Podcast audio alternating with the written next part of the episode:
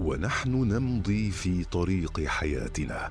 نمر على نقاط مهمة قد نغفل عن أهميتها أو تكون خارج نطاق رؤيتنا. نقط عمياء مع إبراهيم العجمي. أهلا بكم مستمعينا الأعزاء في حلقة جديدة من حلقات برنامج نقط عمياء والذي نتطرق في كل حلقة من حلقاته إلى أمر مهم قد نغفل عنه في مفاصل حياتنا. ويكون خارج نطاق رؤيتنا فنمضي في ممارسته أو تجاهله فيشق علينا فعله أو يحرمنا الترك فوائده.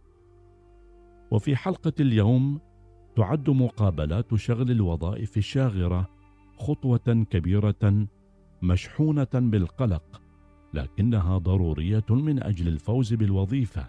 فكيف ننجح في الرد على الأسئلة الغريبة أو غير المتوقعة؟ التي يمكن أن نواجهها في المقابلة.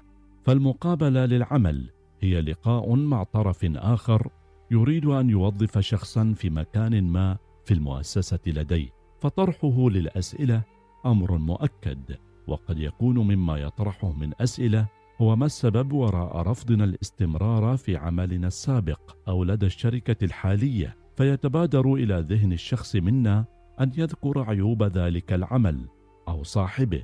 فيقع من حيث يدري أو لا يدري في الفخ الذي عنه غفل.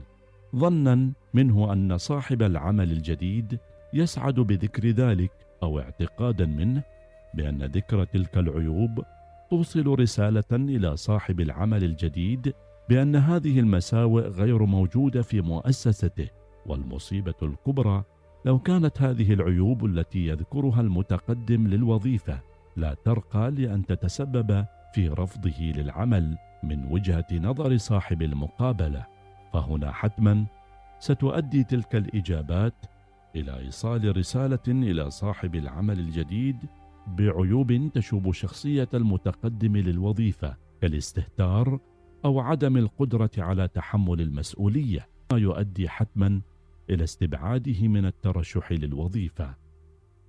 قد يتساءل البعض عن الإجابات التي يمكن أن يذكرها المتقدم للوظيفة حين يتم سؤاله أثناء المقابلة عن السبب وراء رفضه الاستمرار في العمل السابق أو الحالي. وللوقوف على تلك الإجابات ينصح بعض المؤثرين في هذا المجال بالقول إنك تبحث عن تحد جديد أو أنك تعلمت ما فيه الكفاية في وظيفتك السابقة أو أنك جاهز لبدء مرحلة جديدة في حياتك بعد تحقيق أهدافك في الشركة السابقة. كما يمكنك الحديث عن الوظيفة التي تتقدم إليها بإظهار اهتمامك بها والبرهنة على أنك قمت بالبحث عن معلومات حولها وأنك تعلم متطلباتها والتحدث عن المهام التي قمت بها في وظيفتك السابقة أو مجال دراستك والتي تؤهلك للوظيفة الجديدة. مع ضرورة الصدق في تعداد الأمور التي تهمك مثل